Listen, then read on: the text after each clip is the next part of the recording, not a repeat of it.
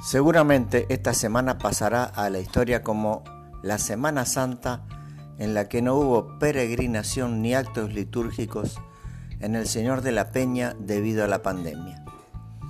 Hace unos meses atrás nadie hubiera imaginado esto, pero es la demostración palpable de que el coronavirus no es tan sencillo de dominar ni siquiera con vacunas.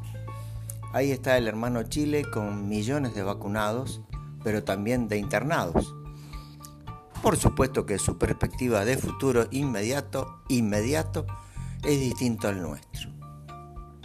Es cierto que la vacunación en La Rioja avanza mejor que en otras provincias y bastante bien organizado, pero aún hay un sector de la sociedad, todos mayores de 70 y 80 años, a quienes le fue suministrada la primera dosis de la vacuna india Covishield y que no saben certeramente qué pasará con ellos.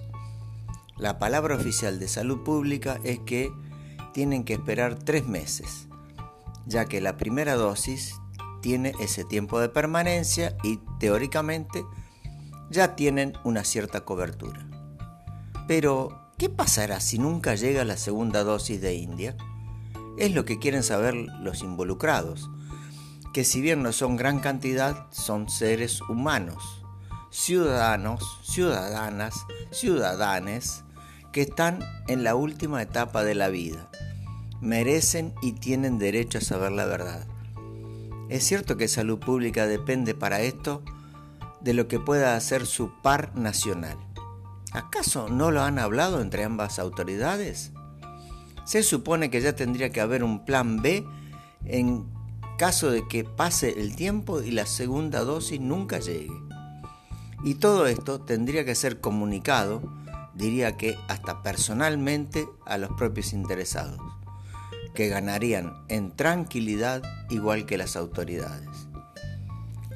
Igualmente la política sigue adelante, que en La Rioja se traducen muchas obras y mucha asistencia, para lo cual se cuenta con muchos recursos Estratégicamente, pero haciendo un reconocimiento a la realidad, el gobernador Quintel acaba de dar un incremento a los PEM de capital y según dijo el concejal Machicote, en un tiempo más serán incorporados a planta municipal.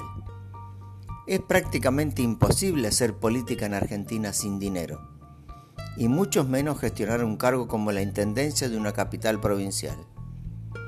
Las palabras del gobernador Quintela sobre su intención de reformar la constitución para llevar la coparticipación del 11 al 20% para los municipios no pasaron desapercibidas en el Palacio Ramírez de Velasco.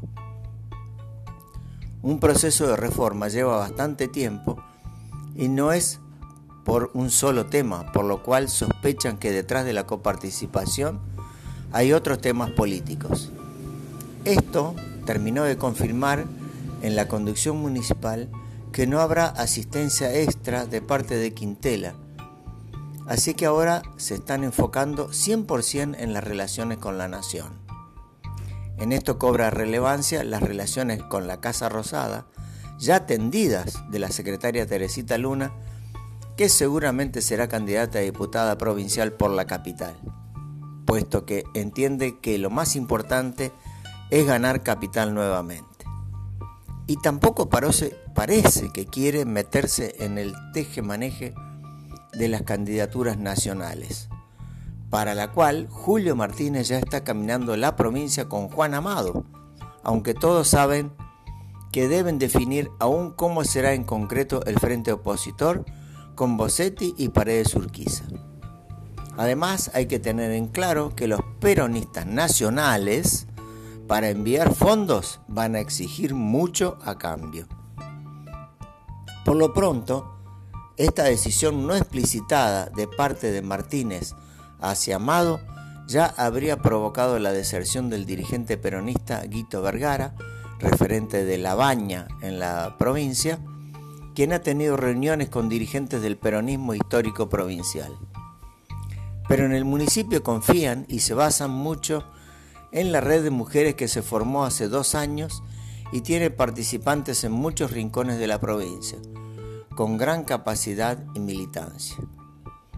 Obviamente que en ese acuerdo o frente con todos, cuentan a Felipe Álvarez, quien inteligentemente se desprendió del macrismo y habla directamente con Sergio Massa, y dicen que también con miembros de la Cámpora, viejos amigos suyos.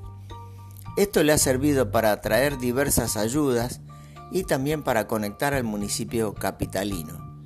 De allí, la reunión que tuvieron con el ministro de Transporte Moroni sobre los espacios públicos sin uso en lugares para la movilidad urbana sustentable, para que sirvan de esparcimiento.